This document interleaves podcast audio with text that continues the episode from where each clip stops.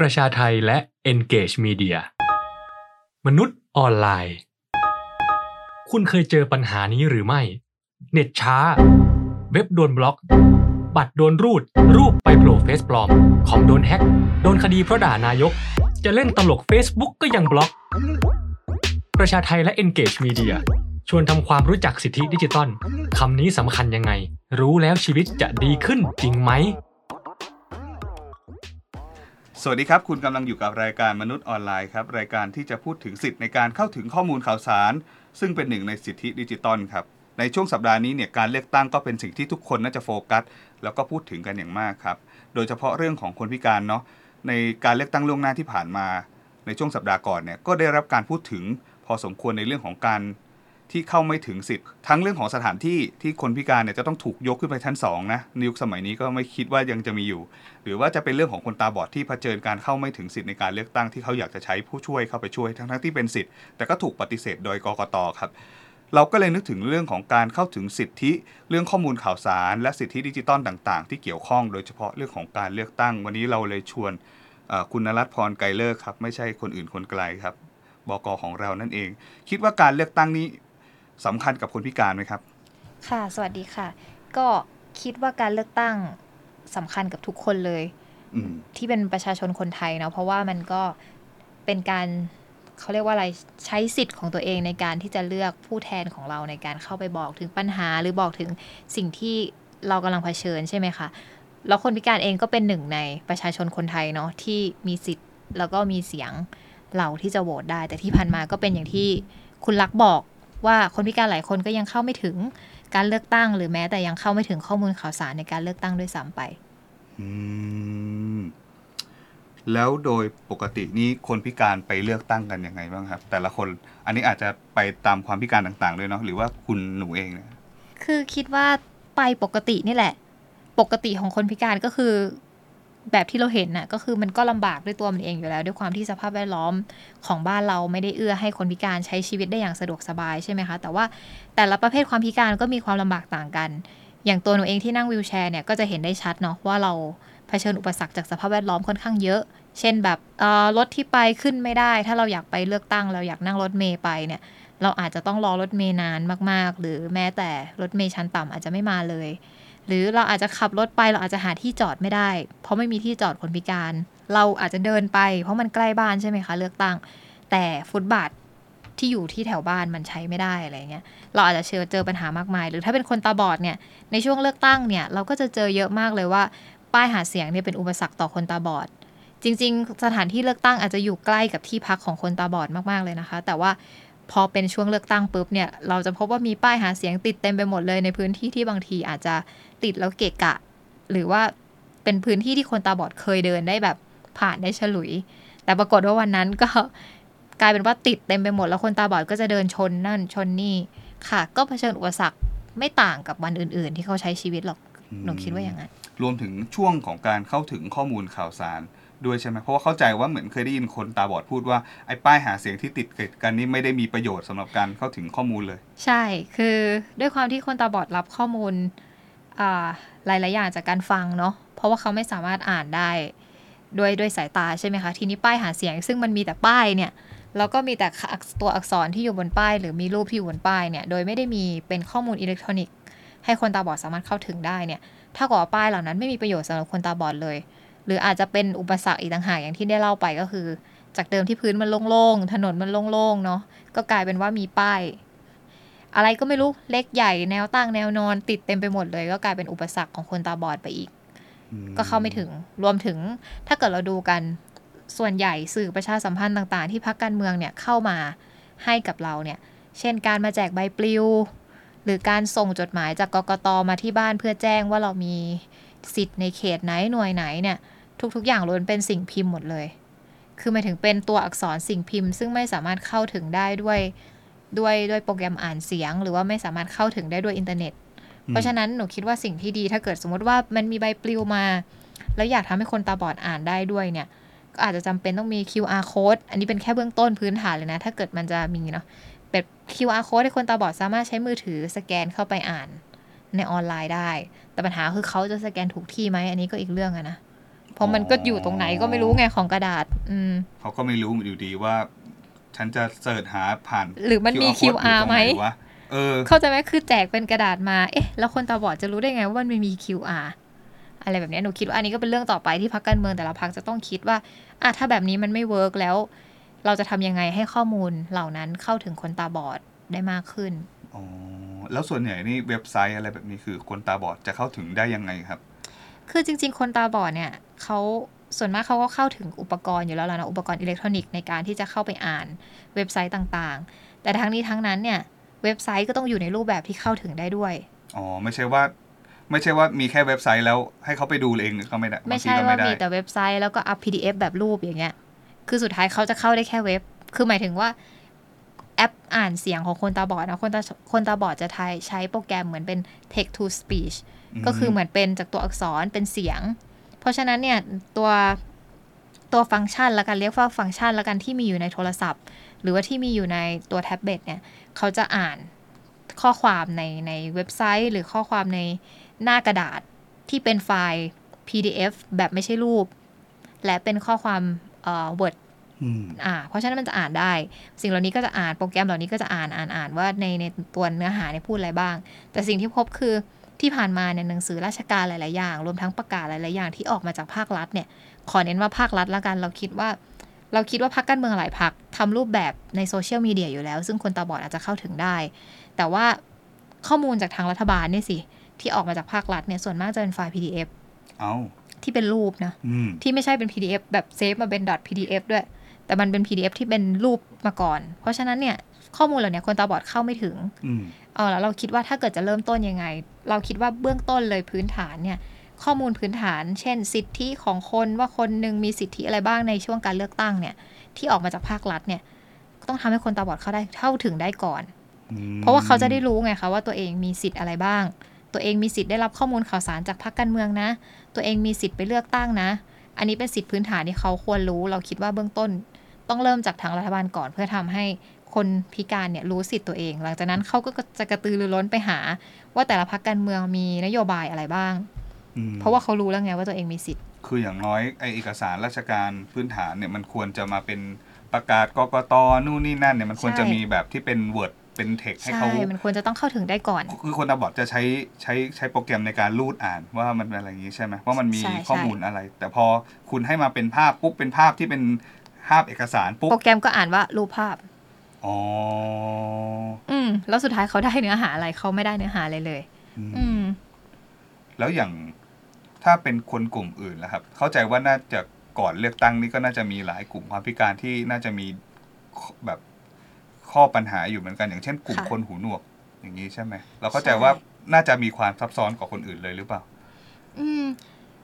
คืออย่างคนตาบอดถ้ามีอย่างที่บอกเนาะว่าถ้ามีไฟล์ ที่เขาสามารถเข้าถึงได้เนี่ยเขาก็เข้าถึงข้อมูลได้ไม่ต่างกับคนอื่นใช่ไหมคะ แต่อย่างกลุ่มคนหูหนวกเนี่ยเราจะพบว่าที่ผ่านมาเวลาเราเห็นคนหูหนวก เราจะเห็นเขาใช้ภาษามือกันเป็นหลักใช่ไหมคะไม่ใช่ภาษาเขียน หรือไม่ใช่การอ่านเป็นหลัก แต่เขาใช้การคุยกันภาษามืออืมนั่นเท่ากับภาษาหลักของเขาเนี่ยหรือภาษาที่เขาใช้เป็นปกติคุยกันในชุมชนเนี่ยมันคือภาษามือ เพราะฉะนั้นเวลาเอ่อ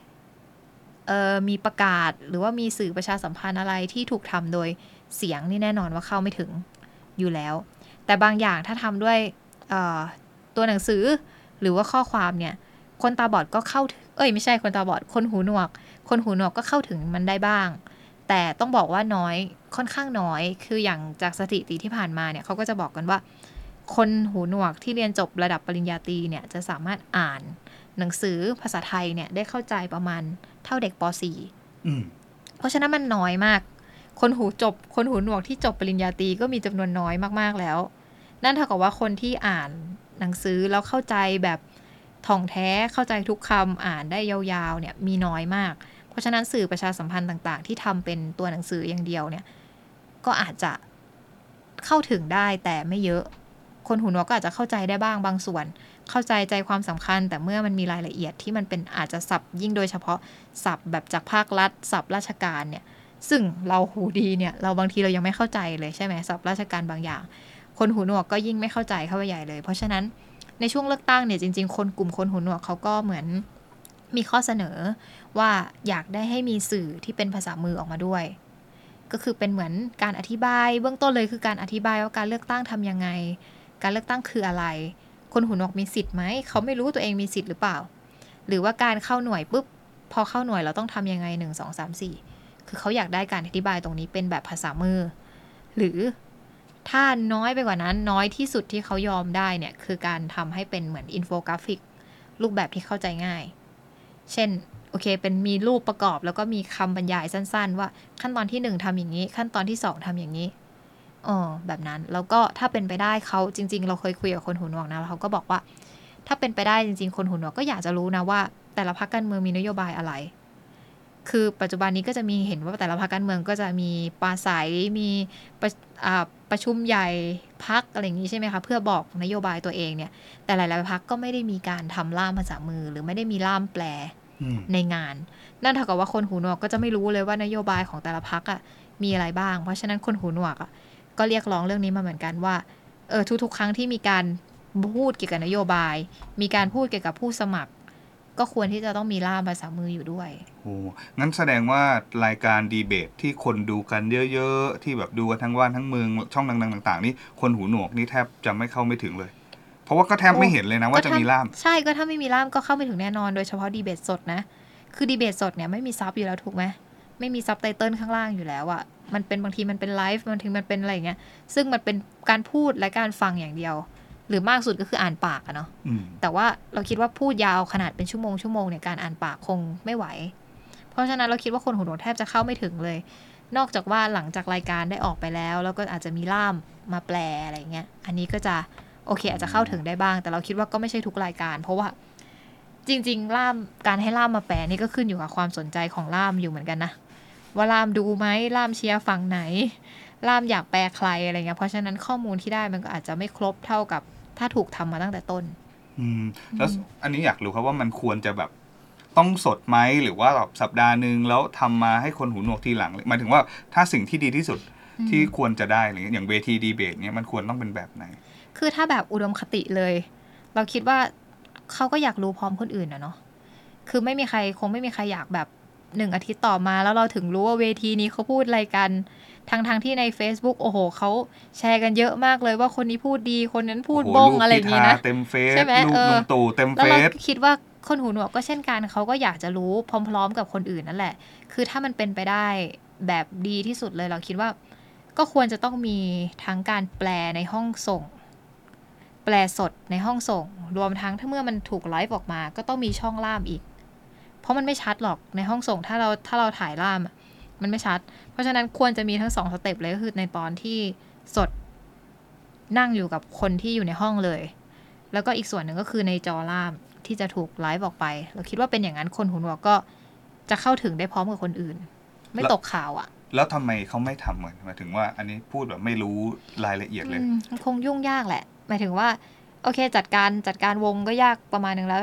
ต้องมาจัดการเรื่องล่ามอืมต้องมาเสียเงินในการจ้างล่ามมาแปลเพิ่มอีกอ๋อโดยที่ไม่รู้ว่าจะมีคนหูหนวกดูไหมด้วยซ้ำอืมแล้วแล้วแล้วทีวีนี่มันไม่มีกฎหมายบังคับอะไรเลยใช่ไหมมีค่ะมีอยู่ ทีวีเนี่ยในทีวีเองก็มีกฎหมายการบังคับว่าในหนึ่งวันเนี่ย24ชั่วโมงเนี่ยจะต้องมีช่องล่ามในรายการอะไรก็ได้ อย่างน้อยหนึ่งชั่วโมง ซึ่งส่วนใหญ่เนี่ย เท่าที่พบก็จะพบว่าช่องล่ามก็จะอยู่ในช่วงข่าว และไม่มีใครทำมากกว่าหนึ่งชั่วโมงอืมในในช่องส่วนมากนะ ยกเว้นบางช่อง เช่น อย่างไทย PBS อะไรเงี้ยที่อาจจะมีล่ามเยอะกว่าหนึ่งชั่วโมง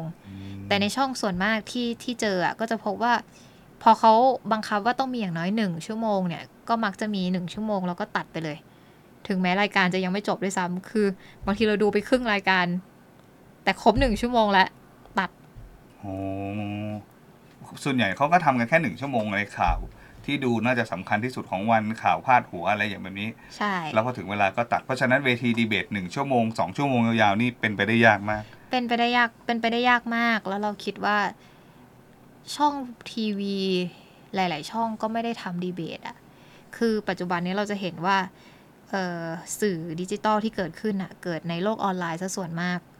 ไม่อาจจะไม่ได้เกิดในทีวี ด้วยข้อจำกัดของเพดานการสร้างข่าวหรืออะไรก็แล้วแต่ พรรคการเมืองที่มาพูดนโยบายหลาย ๆ พรรคในวันนี้เนี่ยเขาก็ค่อนข้างเป็นพรรคที่มีแนวคิดที่มันก้าวหน้า การไปอยู่ในทีวีอาจจะไม่เหมาะในแพลตฟอร์มนั้นนะนะ เพราะฉะนั้นปัจจุบันเขาก็ย้ายมาอยู่ในแพลตฟอร์มที่เป็นโซเชียลมากขึ้น มาอยู่ในแพลตฟอร์มออนไลน์มากขึ้นน่ะ เพราะฉะนั้นการทำออนไลน์นี่มันยิ่งรวดเร็วฉับไวอะ่ะอืมคือไม่ต้องมานั่งตัดต่อไม่ต้องมานั่งผ่านอะไรทั้งสิ้นก็คือเราไลฟ์เลย เพราะฉะนั้นเราคิดว่าการมีล่ามอาจจะถูกมองว่ายิ่งเพิ่ม ภาระหน้างานที่ต้องทำจากเดิมเราไลฟ์จอเดียวอืมอืมเราต้องมาไลฟ์สองจอเป็นล่ามจอหนึ่งเป็นเป็นแบบถ่ายทอดสดจอหนึ่งอะไรเงี้ยมันอาจจะยุ่งยากงั้นแสดงว่าเวลาเราบอกว่าการมาถึงของเทคโนโลยีนี่ช่วยเหลือคนพิการได้มากแล้ว ก็ไม่ได้ถูกต้องซะทีเดียว อืมเราคิดว่ามันช่วยอยู่แล้วแหละ ในแง่ของการช่วยไหมอะช่วย แต่ว่ามันจะช่วยก็ต่อเมื่อเราเรานับเขาเข้าไปอยู่ในการเติบโตของเทคโนโลยีด้วย คือถ้าเราเอาแต่เทคโนโลยีว่าเราเรามีเทคโนโลยีมาแต่เราไม่ได้คิดว่าคนทุกคนยังเข้าไม่ถึงอะ แล้วเราก็ไปข้างหน้าอย่างเดียวโดยที่ที่เราก็หลงหลงลืมไปนะว่ามีกลุ่มกลุ่มคนเหล่านี้อยู่ด้วย เราคิดว่ามันก็จะเป็นอย่างนี้ต่อไปเรื่อยอืมๆคนพิการก็จะถูกถูกทิ้งไว้ข้างหลังแล้วกันตามมอตโต้นะแบบไม่มีใครถูกทิ้งไว้ข้างหลังใช่ไหมแต่มันก็ปฏิเสธไม่ได้ว่าเรายังถูกทิ้งไว้ข้างหลังอยู่ เมื่อเทคโนโลยีมันเติบโตไปขึ้นไปเรื่อย ๆ แต่ เรากลับเข้าไม่ถึงมันอืม ต่อให้มีเทคโนโลยีที่ล้ำค่าที่สุด แต่ถ้าเราเหมาะล้ำล้ำดีที่สุด แต่ถ้าเรายังมองข้ามยังไม่เห็นความสำคัญ สุดท้ายเราก็ไม่ทำอยู่ดีอย่างนี้หรือเปล่าอืมสุดท้ายเราก็จะหลงลืมไปอยู่ดีว่ามีเรามีกลุ่มเป้าหมายที่เป็นกลุ่มคนพิการด้วยนะเออเรามีคนที่อยากจะรับรู้ข้อมูลข่าวสารที่มองไม่เห็นนะ ที่ไม่ได้ยินนะ หรือที่อาจจะไม่เข้าใจข้อความที่มันยากๆที่คุณพูดในทีวี หรือในโลกออนไลน์อะอืม เราอาจจะหลงลืมไปจริงคือก็ก็ตั้งแต่เรื่องป้ายเลือกตั้งเนาะถ้าเกิดแบบฉุกคิดกันสักนิดนึงก็ถ้านึกถึงว่ามีคนตาบอดที่แบบไม่ไม่ได้อะไรเลยจากการมีป้ายนี้อะไรเงี้ยแถมยังชนหัวแตกแล้วว่าแบบโวยวายให้พวกเราฟังก็มีเหมือนกันนะอืมใช่ไหมว่าแบบเขาต้องมาเดินชนแถม ไอ้ป้ายนี้ก็ไม่ได้สื่อสารอะไรเขาด้วย ไม่ได้บอกอะไรกับเขาเลยๆเขาจะอไรงี้ยถามว่าป้ายนี้คือป้ายของใครก็ต่อเมื่อเขาเดินชนนั่นแหละ ไม่เลือกอาจจะเสียคะแนนด้วยอาจซ้ำจะนะเสียคะแนนนะไปเดินชนป้ายพักนี้หัวหัวแตกเนี่ยอ๋อแปลว่ามันมาขวางมากนะ ติดป้ายไม่ดูใช่ไหมขนาดป้ายใหญ่กว่าปกติ เออ ขนาดป้ายก็ใหญ่แถมไม้ก็แข็งติดก็ขวางอะไรไม่ลเงี้บยเหลี่ยมมีลวด มีลวดอีก เพราะฉะนั้นเนี่ยเขาจะถามเนี่ยแหละว่าป้ายที่ชนเนี่ยคือคือพักไหนอืมคุณก็อาจจะเสียคะแนนไปจากเรื่องเล็ก ๆ น้อยๆที่คุณมองข้ามเหล่านี้ ว่าโอ้ติดแล้วไม่เป็นไรหรอกไม่มีคนได้รับ แบบได้รับความเสียหายจากเรื่องนี้หรอกแต่ไม่ใช่นะคะ คือที่ผ่านมาก็เห็นแล้วว่า คนพิการหลายคนฟุตบาทที่แคบอยู่แล้วเนี่ย แคบลงไปอีกเพราะป้ายหาเสียงต่างๆ รวมถึงคนพิการตาบอดอย่างที่บอกก็ชน ก็เดินชนได้รับบาดเจ็บหลายคนเหมือนกัน อืมหรืออย่างคนหูหนวกเอง ก็เข้าใจได้เลยเนาะถ้าเกิดแบบเวทีดีเบต หรือเวลามีอะไรดัง ๆ ในสังคมไทยแล้วกว่าคนหูหนวกจะรู้นี่ก็เป็นเดือนเหมือนกันนะครับกว่าบางเรื่องนี่ผมเข้าใจว่าคนหูหนวกอาจจะไปรู้ทีหลังเลือกตั้งเลยนะ มารู้อีกทีช้านึงว่าเขามีเรื่องราวอะไรกันที่เขากำลังคลั่งกันอยู่นี่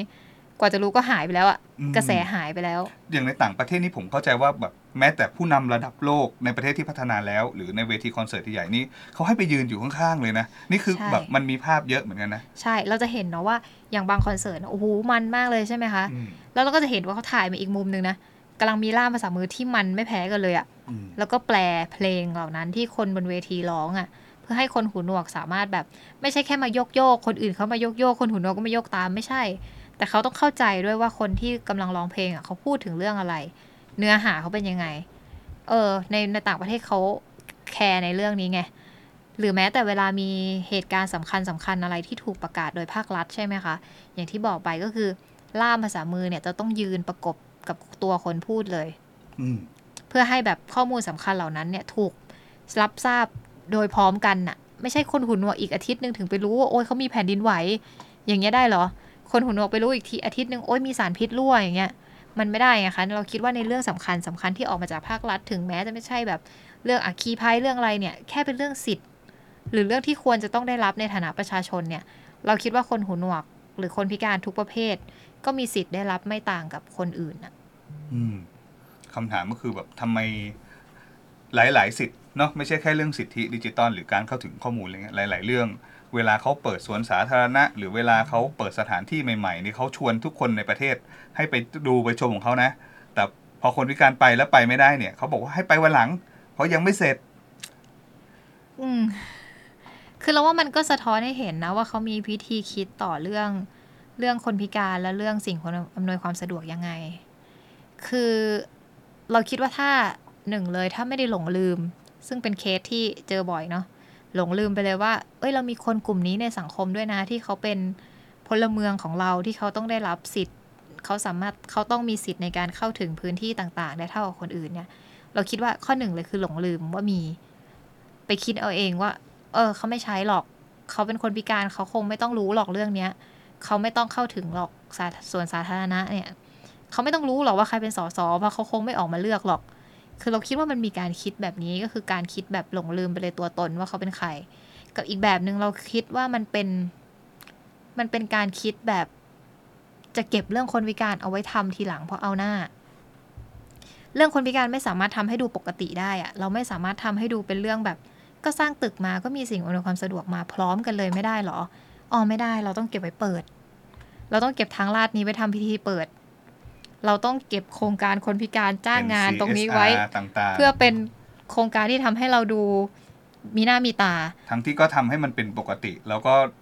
เรียบเนียนเสมอไปกับ ใช่ ทั้งทั้งๆที่เปิดก็ทำตึกให้วัเป็นนแรปกกก็ติทำให้มันดีไปทั้งตึกไปเลย มีข้อมูลข่าวสารมาหนึ่งก้อนที่ออกโดยภาครัฐ ก็ทำให้ออกมาทุกรูปแบบเลย คนอ่านก็อ่านไป คนอยากใช้โปรแกรมอ่านเสียงก็ใช้ไป คนจะใช้อักษรเบลก็ใช้ไปไม่ได้หรอ มันทำให้ออกมาเป็นแบบนั้นไม่ได้หรอ ไม่ได้ค่ะ เพราะสุดท้ายหนังสือเบลต้องเก็บไว้เปิดเป็นโครงการอืมคือมันจะต้องถูกเก็บไว้เป็นอะไรบางอย่างที่ที่ทำให้ดู โอ้ดูน่าตื่นเต้นดูเป็นเรื่องพิเศษอะไรเงี้ยอืมทางทางที่จริง ๆ แล้วคนพิการถ้าถามถ้าเราไปถามคนพิการแล้วหนูเชื่อว่า คนพิการจำนวนมากไม่ได้ต้องการสิ่งเหล่านั้นมคือเขาอยากรู้สึกว่าตัวเองก็เป็นพลเมืองคนหนึ่งที่สามารถใช้ชีวิตได้อย่างเป็นปกติอะ่ะมไม่ต้องมารู้สึกว่าโอ้โห การมี สิ่งอำนวยความสะดวก การมีทางลาด การมีแบบอะไรที่มันเป็นเรื่องคนพิการมันเป็นเรื่องพิเศษจังเลย เราคิดว่าไม่ต้องสำหรับสำหรับคนพิการหลายคนนะแล้วอันนี้ถามแบบคนไม่เข้าใจเลยครับ เวลาหน่วยงานรัฐ หรืออะไรเงี้ยเขาก็จะบอกว่า เอ้ยทำไมไม่ทำจิตอาสาทำไมไม่หาล่ามภาษามือจิตอาสาทำไมไม่ทำให้มันเป็นจิตสาธารณะ เราทุกคนช่วยกันรัฐทำเองไม่หมดหรอก โดยเฉพาะเรื่องคนพิการนี่ดูมาทีหลัง ดูตอยู่ตลอดเหมือนกันนะ ถ้าไม่เขาไม่คิดว่ามันเป็น CSR ก่อน อืม เป็นเพราะว่าเราอืมเรามองว่าเขาก็อย่างที่บอกอะ่ะเขามองว่าเรื่องคนพิการมันเป็นเรื่องของการทำความดี มันเป็นเรื่องของการช่วยเหลือมีน้ำใจ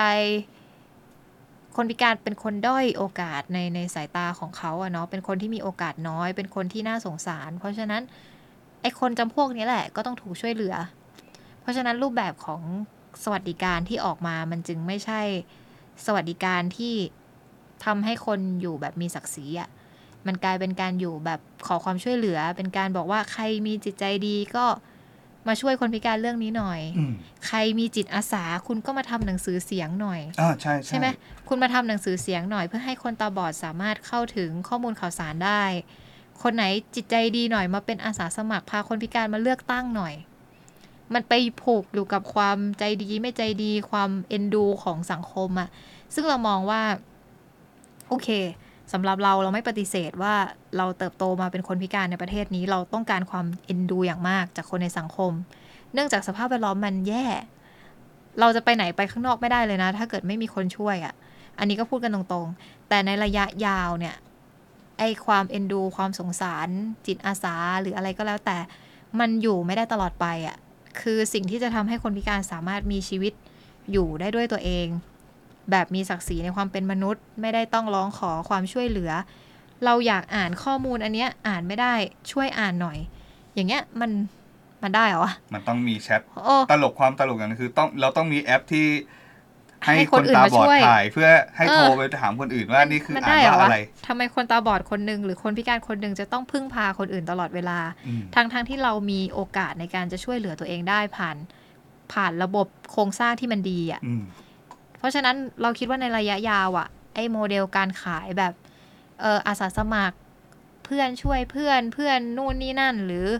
อ่าคนใจดีคนใจบุญหรืออะไรก็แล้วแต่เนี่ย มันจะขายไม่ได้ในอนาคตอืม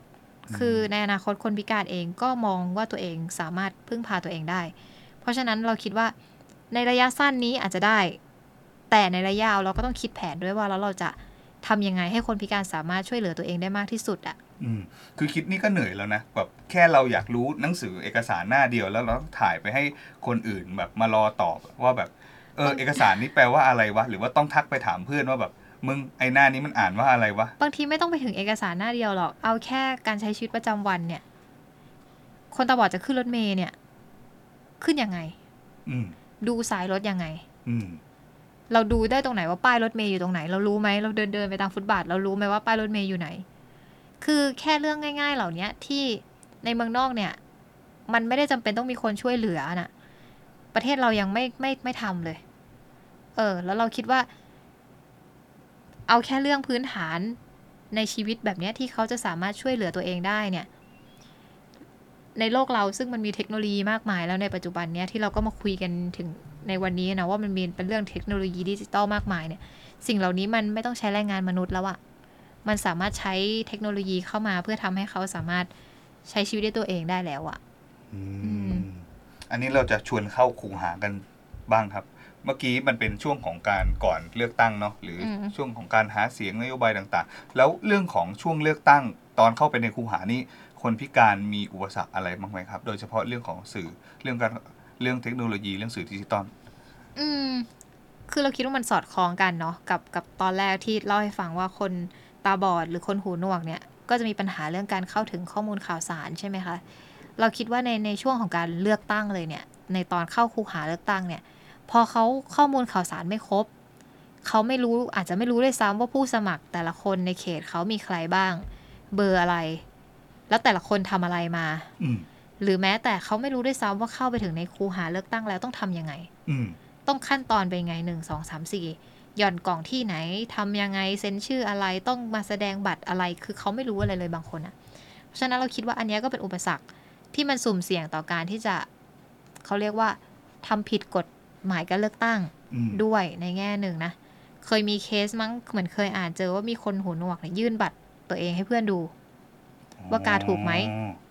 คือเขาไม่แน่ใจไงว่าเขากากระบาดแบบเนี้ยคือถูกหรือเปล่าจจะอยากรีเช็คเฉเอยอๆว่าแบบเออฉันกาตรงเปล่าวะฉันกาถูกแบบนี้ถูกไหมคนเนี้ยถูกไหมอะอะไรก็แล้วแต่เถอะแต่เขาไม่แน่ใจว่าเขาทำถูกหรือเปล่าเขาก็ชูบัตรในหน่วยเลือกตั้งอะให้เพื่อนดูเพื่อนที่อยู่นอกหน่วยเนี่ย ก็กลายเป็นผิดไปอะ ก็กลายเป็นผิดกฎหมายไปเพราะมันห้ามทำถูกไหมอืมเพราะฉะนั้นเราคิดว่าอะไรเหล่านี้คือสิ่งที่ที่ภาครัฐหรือกกตซึ่งเป็นผู้จัดการเลือกตั้งเนี่ย ควรจะต้องเตรียมตัว ว่าเราจะให้ความรู้หรือเราจะให้ความรู้ทั้งคนพิการ และให้ความรู้ทั้งเจ้าหน้าที่ยังไงในการเข้าคูหาเลือกตั้ง แล้วก็ทำให้มันถูก เราคิดว่าเรื่องบางเรื่องที่มันไม่จำเป็นต้องเข่งครัดเนี่ยก็อย่าไปเข่งครัดมาก ถ้าในความเห็นของเรานะคะ คือปัจจุบันเนี้ย บัตรจะบัตรจะเป็นบัตรดีได้เนี่ยจะต้องกากบาทถูกไหมอืมทั้งทั้งที่มันไม่จำเป็นอะทำไมต้องเป็นกากบาทวะเป็นสัญลักษณ์อะไรก็ได้หรือเปล่า ที่คนคนนั้นต้องการที่จะสื่อว่าเขาต้องการจะเลือกช่องเนี้ยอืมเขาก็ควรที่จะถูกนับเป็นบัตรดีด้วย กากบาทหนึ่งกากบาทไม่ใช่เรื่องง่ายสำหรับคนที่ไม่สามารถบังคับมือได้อืมหรือว่าไม่ใช่เรื่องง่ายสำหรับคนที่ต้องใช้ปากเขียนน่ะ เพราะหรือต้องหรือเป็นคนตาบอดก็ดีที่มองไม่เห็นว่าตัวเองการูปอะไรอะ่ะเออ เราคิดว่าการที่ต้องระบุว่าเป็นรูปอะไรเนี่ยเป็นเรื่องยากสำหรับคนหลายคนอืมในบางประเทศเนี่ยเขาสามารถให้ทำสัญลักษณ์อะไรก็ได้ลงไปในช่อง เจาะก็ได้ ให้เป็นรู จะขีดจุดปั๊มลายนิ้วมือจะทำอะไรก็ได้อะแค่นั้นก็เพียงพอทำให้แล้วเป็นรอยอะไรก็ได้ในในช่องนั้น แค่นั้นก็เพียงพอแล้วก็ถือว่านั่นมีเจตจำนงในการเลือกมากพอแล้วสำหรับคนคนหนึ่งอื ไม่จำเป็นต้องเป็นกากบาทนี่จะวาดหัวใจก็ได้นี่หว่า เออ เพราะฉะนั้นคนตาบอด เอ้ย ไม่ใช่แค่คนตาบอดอะคนพิการหลายๆ คนก็บอกว่า ถ้ามันปรับตรงนี้ได้เนี่ย บัตรที่เคยเป็นบัตรเสียที่เขากาเนี่ยพอเขากากระบาดไม่สวย กากระบาดออกนอกช่องบ้าง มือสั่นแล้วเขียนออกไปนอกข้างนอก มันก็จะน้อยลง เราคิดว่าสิ่งเหล่านี้จะทำให้เสียงของเขาถูกถูกนับมากขึ้นด้วย เราไม่รู้หรอกว่าปัจจุบันนี้มีคนพิการกี่คนที่ออกไปเลือก และมีคนพิการกี่คนที่ออกไปเลือกแล้วกลายเป็นบัตรเสีย อืม อืม ซึ่งเราว่าเยอะไอ้บัตรเสียที่เราเห็นกาไม่ตรงช่องกาไม่ตรงกาขีดซ้ายแต่ไม่กาขีดขวา หรือกาเราไม่ตรงกันแล้วกลายเป็นบัตรเสียเรานี่คิดว่าเยอะ เพราะฉะนั้นถ้าถ้าถ้ามีอะไรที่ปรับได้ แล้วมันไม่ได้เหนือบากกว่าแรงที่จะทำแล้วมันก็แสดงถึงเจตจำนงของคนที่ไปเลือกได้แล้วอะเราคิดว่าแค่นั้นมันเพียงพอแล้วอืมสำหรับการเลือกตั้งนะเพราะมันไม่ใช่ทุกคนที่จะแบบ กาได้แบบนั้น มันก็มีจริง ๆ นะ แบบหลายคนที่ไม่รู้จักคนพิการเลยอาจจะนึกภาพไม่ออกว่าแบบแค่กากระบาดนี่มันยากยังไงวะ แต่คนที่ใช้ยากนะปากเขียนนี่มันยากจริง มันยากนะ ขนาดอันนี้มือก็ว่าใช้งานได้สะดวกนะ ยังเกรงเลยเชื่อป่ะ เพราะเรากลัวว่าบัตรเราจะเป็นบัตรเสียๆอืมคือมันมีความหลอนมากนะว่าโอ้เราต้องการให้เต็มช่อง เราต้องการให้สวย เออ มันมันเป็นความมันเป็นความกลัวของตัวเองเหมือนกัน อืมพอพูดถึงกลุ่มคนที่มีปัญมีปัญหาเรื่องของการ มีปัญหาเรื่องของร่างกายเนาะต้องนั่งวีลแชร์ต้องใช้ชีวิตอะไรอย่างนี้ ตั้งแต่การเดินทางอะไรอย่างนี้ก็เป็นปัญหาอยู่แล้วถูกไหมเป็นปัญหาอยู่แล้ว จริง ๆ เราคิดว่ามันก็เป็นภาพสะท้อนของการใช้ชีวิตปกติเลย อืมไม่ต่างอะไรกัน เพราะว่าจริง ๆ อย่างที่รู้เนาะหน่วยเลือกตั้งก็จะอยู่ใกล้บ้าน ใกล้กับหน่วยที่เรามีชื่ออยู่ใช่ไหมคะเพราะฉะนั้นนี่ก็สะท้อนภาพจริงของการเดินทางในพื้นที่ใกล้บ้านเลย ว่าขนาดใกล้บ้านก็ยังลำบากมาก อืมอย่างของเคของหนูเนี่ย อยู่ห่างไปไม่ไกลไม่ถึงหนึ่งโลด้วยซ้ำอืมน่าจะสักห้าร้อยเมตรอะจากบ้านนะนะคะ ใช้เวลาเดินทาง45นาทีอะโอ้ในการเดินนะ ในการในการปั่นวิวแชร์ไป จากบ้านไปในหน่วยเลือกตั้งอะถ้านั่งรถนี่กี่นาที ไม่ถึงนาทีอะอ้าวโอ้โห แสดงว่ามันต้องปัญหาเยอะมาก ไม่ถึงนาทีอะถ้านั่งรถคือสตาร์ทรถขึ้นรถนานๆกว่า ตอนที่อยู่บนถนนอะโอ้โห เออ แล้วเราเราแล้วเราก็อยากรู้ว่า เอ้าแค่มันใกล้แค่เนี้ย เราอยากเดินไปเลือกเนี่ยมันได้ไหมอืมตอนวันนั้นอะเราข้ามถนนอยู่ห้ารอบอะเพราะว่าแล่นไปอีกนิดนึงก็ติด ก็ต้องข้ามไปอีกฝั่งหนึ่งก็แล่นไปอีกนิดนึงก็ติดก็ข้ามไปอีกฝั่งหนึ่งอืมแล้วก็ข้ามกลับไปกลับมาอยู่แบบนั้นอะโหเพื่อจะไปแค่เลือกตั้งเพื่อจะไปนี่ยนแค่เลือกตั้งเนี่ย อืมยังยังไม่รวมแบบคนพิการที่อยู่ในต่างจังหวัด อะไรแบบนี้อีกนะอืคนเหล่านั้นจะเข้าถึงยังไง ใช่คือการจะไปใช้สิทธิ์เนี่ยมันไม่ใช่ง่ายนะคะ เพราะฉะนั้น เออเราคิดว่า คนพิการเองก็ก็รู้สึกว่าอยากจะได้ความสะดวกสบายเหมือนกันอืมคือในแง่หนึ่งเลือกตั้งเนี่ยมันก็ โดยเราจะเห็นว่าในปีสองปีที่ผ่านมาเนี่ย คนก็ตื่นตัวเรื่องการเมืองเยอะใช่ไหมเราคิดว่าคนพิการก็เช่นกัน เขาก็ตื่นตัวเรื่องการเมืองเยอะเหมือนกัน แต่ตราบใดก็ตามที่คูหาเลือกตั้ง หรือว่าหน่วยเลือกตั้งเนี่ยไม่ได้เปลี่ยนอะไปก็ยังลำบากเข้าถึงก็ไม่ได้ ไปถึงเจ้าหน้าที่ก็เข้าใจไม่ตรงกันว่าว่าสามารถใช้สิทธิ์อะไรได้บ้างเนี่ย เราคิดว่าคนพิการก็เหนื่อยกับการไปเลือกตั้งอยู่เหมือนกันนะอืมการเลือกตั้งกลายเป็นอีเวนท์ที่แบบ ต้องเตรียมเงินต้องเตรียมคน ต้องเตรียมคนต้องวางแผนว่าจะเดินทางจากบ้านไปยังไง ต้องใส่แพมเพิร์ดยังไง ใส่สายสวนฉี่ยังไง ไปถึงเข้าคูหาได้ไหมเออเออ มันมีหลายเรื่องมากเลยที่แค่ไปกากระบาดเดียวเนี่ยมัน มันทำให้ต้องวางแผนทั้งวันเลยอะผมเข้าใจว่าต่างประเทศมันมีวิธีแก้ สิ่งเหล่านี้ โดยการนำเทคโนโลยีมาใช้ทั้งเรื่องของแบบ mobile unit นี่ก็น่าสนใจเนาะหรือว่าจริงๆอะมันมีกล่องที่แบบให้ไปกดเลือกตั้งได้เลยอะอืมเหมือนเคยเห็น เหมือนการที่แบบเปิดกล่องขึ้นมาแล้วก็จะมีพรรคการเมืองต่างอืมอืมๆเป็นเรียงเรียงๆหนึ่งสองสามสี่แล้วเราก็กดเป็นกดเลขแบบใช่ไหมนั้นมันกดกดเลือกซึ่งมันเลยก็ง่ายมากเลยนะสำหรับใช่หลาย ๆ คน คือมันมีเทคโนโลยีนะ เราจำได้ว่าในช่วงหลายปีแล้วในไทยนี่แหละ ก็มีการเคยทดลองใช้เครื่องเลือกตั้งอยู่ จำได้ว่ามีให้คนตาคนตาบอดคนพิการอะไปลองใช้ตัวโหวตแมชชีนโหวตติ้งมั้งอืมเออ ก็คือให้เป็นเป็นเป็นเป็นเครื่องเลือกตั้งนี่แหละเหมือนที่ลักบอกเมื่อกี้นี้เราก็ไม่รู้ว่าทำไมมันหายไป มันก็ไม่เคยถูกเอามาใช้ ใช้ง่ายใช่ไหมอันนั่นคือใช้ง่าย เราไม่เราไม่ได้เคยใช้ตอนนั้น เราน่าจะยังไม่ได้มีสิทธิ์เลือกตั้งในตอนนั้น แต่ว่าเข้าใจว่าก็ง่ายกว่าปัจจุบันเนี้ยง่ายกว่าการไปเขียนอะเออ แต่ก็ไม่มีการทำต่อ ไม่มีการเอามาใช้ต่ออืมแล้วก็บ้านเรานี่ถ้าเกิดว่าคุณออกมาจากบ้านไม่ได้ คุณออกมาเลือกไม่ได้ นี่คุณก็หมดสิทธิ์ไปโดยปริยายนะ เพราะว่าบ้านเราก็ไม่ได้มีแบบโมบายยูนิตที่จะไปตามบ้านหรือว่าเข้าไปในโรงพยาบาล เข้าไปในคุก เพื่อที่จะให้คุณได้เลือก คุณก็เท่ากับว่าคุณก็หมดสิทธิ์ไปทั้งนั้นที่จริง ๆ คุณอาจจะอยากเลือกก็ได้ คุณอาจจะอยากใช้สิทธิ์ตรงนี้ก็ได้ แต่ว่าด้วยโครงสร้างที่มันไม่เอื้อ มันก็ตัดสิทธิ์คุณไปเลยอืมอืมนึกสภาพความจ ริง ๆ เทคโนโลยีเดี๋ยวนี้เนี่ยแทบจะทำนึกภาพอันนี้แบบจินตนาการเองนะ แบบถึงขั้นได้ว่าถ้ามันเหมือนถ้าเราสามารถเลือกตั้งในคอมอะออนไลน์เราสามารถไปอะคลิกได้เลยว่าแบบเขตนี้จังหวัดนี้ถูกไหมไปเลือกที่ไหนก็ได้ แต่เป็นเราก็แค่ไปติ๊กข้างในนั้นว่าก็เปิดออนไลน์ก็ได้นะเขตนี้ แล้วเราก็ค่อยไปติ๊กทีหลังว่าเราเลือกพรรคไหนแค่นั้นเองถูกไหมอืมเออ คือเราเรารู้สึกว่ามันมีหลายวิธีมากเลยอะใจเราเราคิดด้วยโหวตออนไลน์ได้ไหมอืม เราก็ login ด้วยเลขบัตรอะไรของเราเข้าไปในอินเทอร์เน็ตอืมแล้วก็โหวตจบ logout อืมจบทำไมอะอืมมันต่างยังไงกับการไปโหวตที่หน่วย มันโกงต่างกันยังไงเหรอ เออคือเราคือเราไม่เข้าใจตรงนี้ แต่เราก็ไม่รู้นะว่ามันมีวิธีการแบบนี้หรือเปล่าในต่างประเทศ หรือว่ามันใช้วิธีการโหวตยังไง แต่ว่าเราคิดว่าสิ่งหนึ่งที่นึกออกเลยอะเรารู้สึกว่าหลาย ๆ คนน่ะ ที่เป็นผู้ป่วยติดเตียง หรือว่าเป็นคนที่อยู่ติดบ้าน เป็นคนพิการรุนแรงเนี่ย หลาย ๆ คนเป็นคนที่เข้าไม่ถึงสิทธินะ เป็นคนที่เข้าไม่ถึงสวัสดิการในเรื่องการดูแลในเรื่องของการหาหมอทำแผลต่างๆ หรือแม้แต่ไม่มีผู้ช่วยคนพิการด้วยซ้ำที่ควรเป็นสิทธิ์หลายคนเหล่านี้เห็นปัญหานะ ว่าประเทศเรามีปัญหาอะไรว่าเรายังขาดอะไร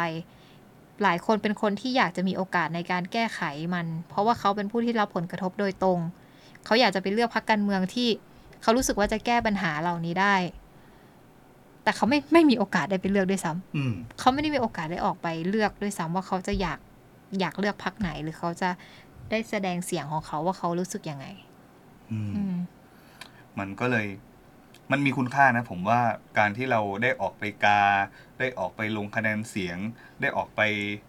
ไปไป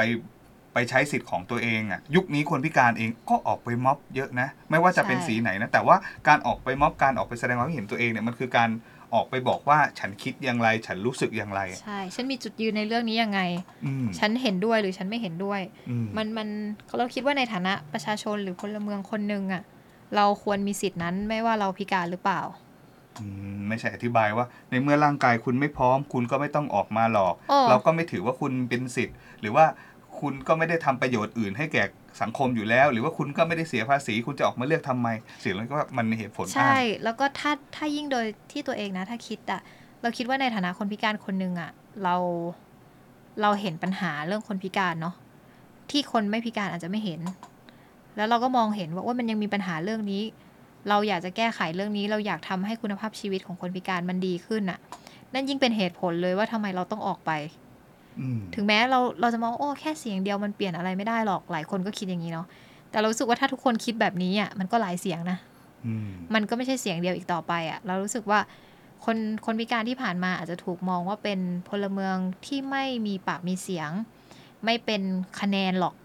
ไม่เป็นคนที่เขาต้องคำนึงหรอกว่าต้องมีนโยบายใช่ไหมคะเพราะว่าเขามองว่าคนพิการไม่ออกมาเลือกตั้ง แต่เราคิดว่าในโลกที่โลกที่มันกว้างขึ้น เรามีเทคโนโลยีดิจิตอลมากมายที่เข้ามา ถึงคนพิการอะแล้วคนพิการก็รับรู้นะว่าแต่ละพรรคการเมืองอะมีนโยบายอะไรบ้างอะเราคิดว่าในวันนี้แต่ละพรรคการเมืองก็น่าจะต้องหันมาสนใจกลุ่มคนพิการมากขึ้นว่าเขาเองก็มีฐานเสียงที่เป็นคนพิการอืมแล้วก็ถ้าฐานเสียงนี้ที่ไม่เคยปรากฏที่ไหนเนี่ย ไม่เคยลงคะแนนมาก่อนเนี่ย มาเลือกพรรคเขาอะ่ะมันก็เป็นฐานเสียงที่ใหญ่เหมือนกันอืมจริง ๆ คนพิการนี่เอาแค่ทำบัตรนี่ก็สองล้านคนเลย ใช่ มันก็เป็นฐานเสียงที่ใหญ่นะ ถ้าเรามองว่าเขาไม่เคยออกมาเลือกเลย เรามองว่าเขาเป็นคนที่เก็บตัวอยู่บ้านไม่ไม่ไม่สนใจการเมือง ถ้าเราเปลี่ยนเขาได้ ถ้าเราทำให้ข้อมูลของเรานะ เข้าถึงเขาได้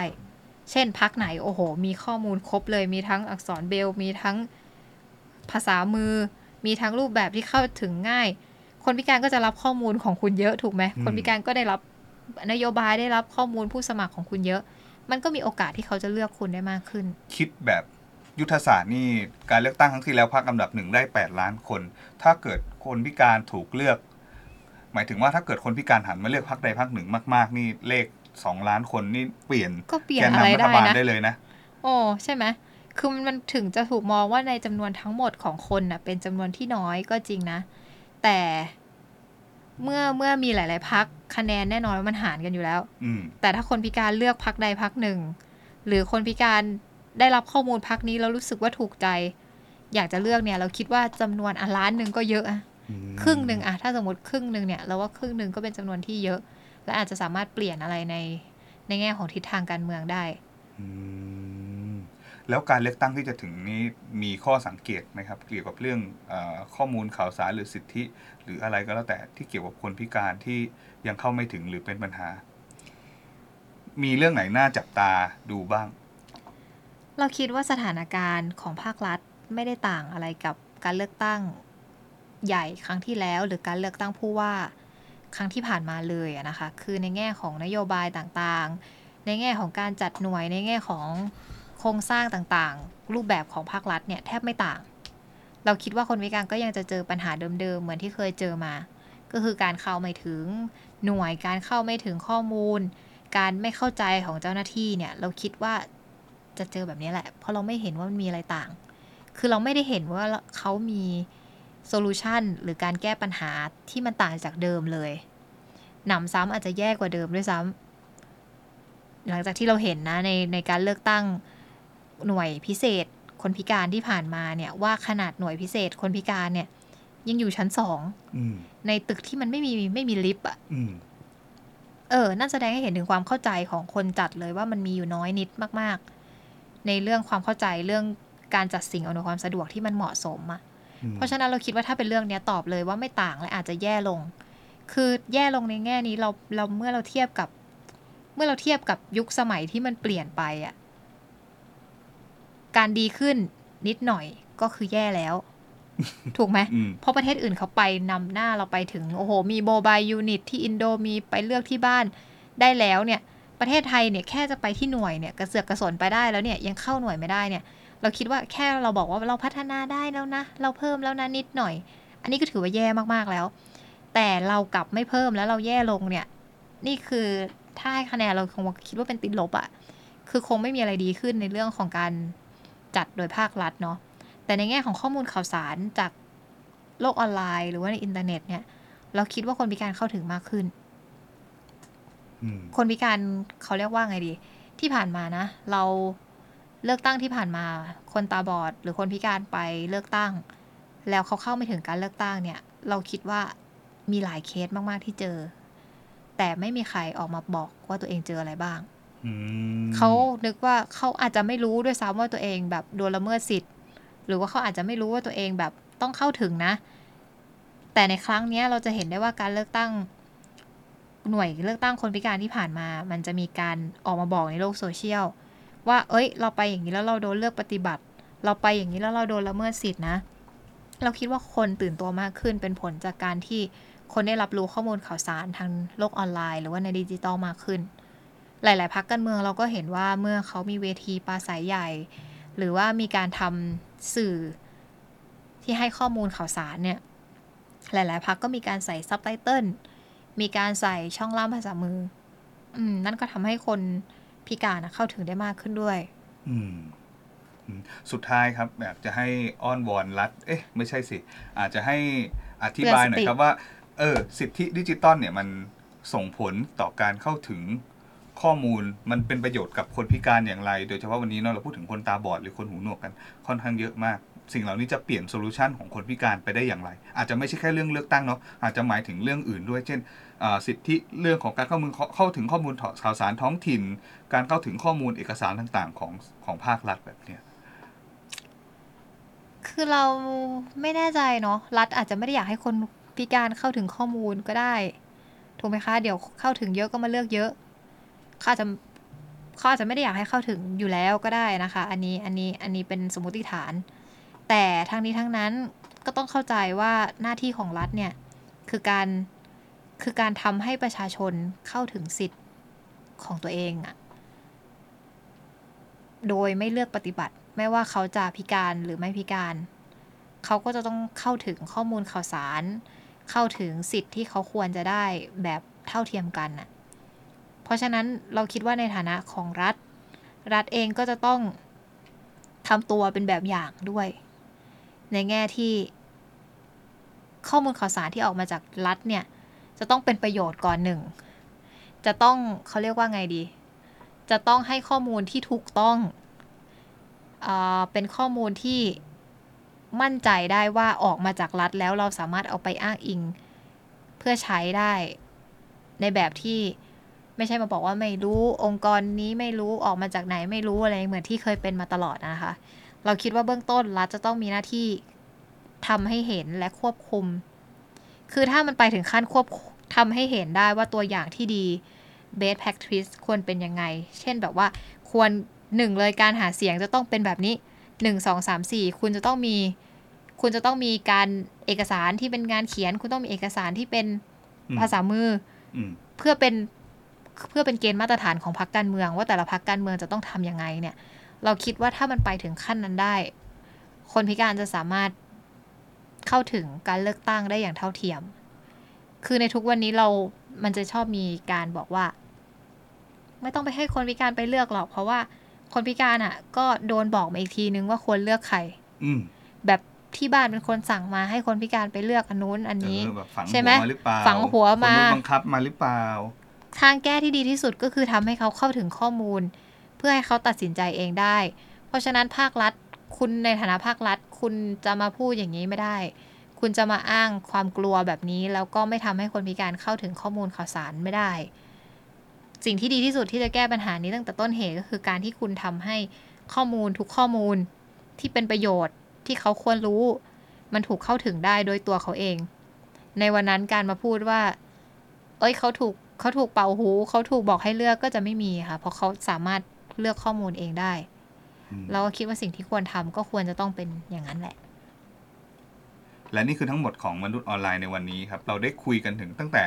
ก่อนการเข้าถึงคูหาเลยเนาะตั้งแต่เรื่องข้อมูลข่าวสารต่างๆ จนกระถึงเข้าไปแล้วเนี่ย เจอปัญหาอะไรอีกมากมาย แล้วจริงๆ ในชีวิตประจำวันเนี่ยเอาตั้งแต่ตื่นนอนยันหลับเนี่ยคนพิการเจอทุกปัญหาเลยเนาะ โดยเฉพาะการเข้าถึงข้อมูลข่าวสารหรือข้อมูลออนไลน์ต่างๆ ซึ่งแม้วันนี้เนี่ยสิ่งหนึ่งที่เราคุยตรงกันก็คือ แม้ว่าเทคโนโลยีจะดีขึ้นขนาดไหนเนี่ยแต่เรื่องความเข้าใจคนในสังคม หรือผู้ออกนโยบาย หรือผู้ทำนโยบายเนี่ยยังเป็นเหมือนเดิม คนพิการก็ยังเข้าไม่ถึงสิทธิ์เหมือนเดิม ก็อาจจะเป็นสารส่งต่อหรือแชร์กันต่อไปเนาะว่า ว่าสิ่งเหล่านี้จะถูกแก้ปัญหาได้อย่างไร หรือจะถูกพัฒนาได้อย่างไร ก็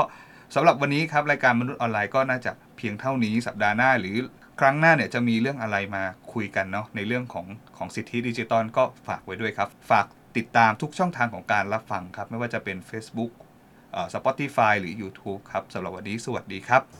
สวัสดีค่ะ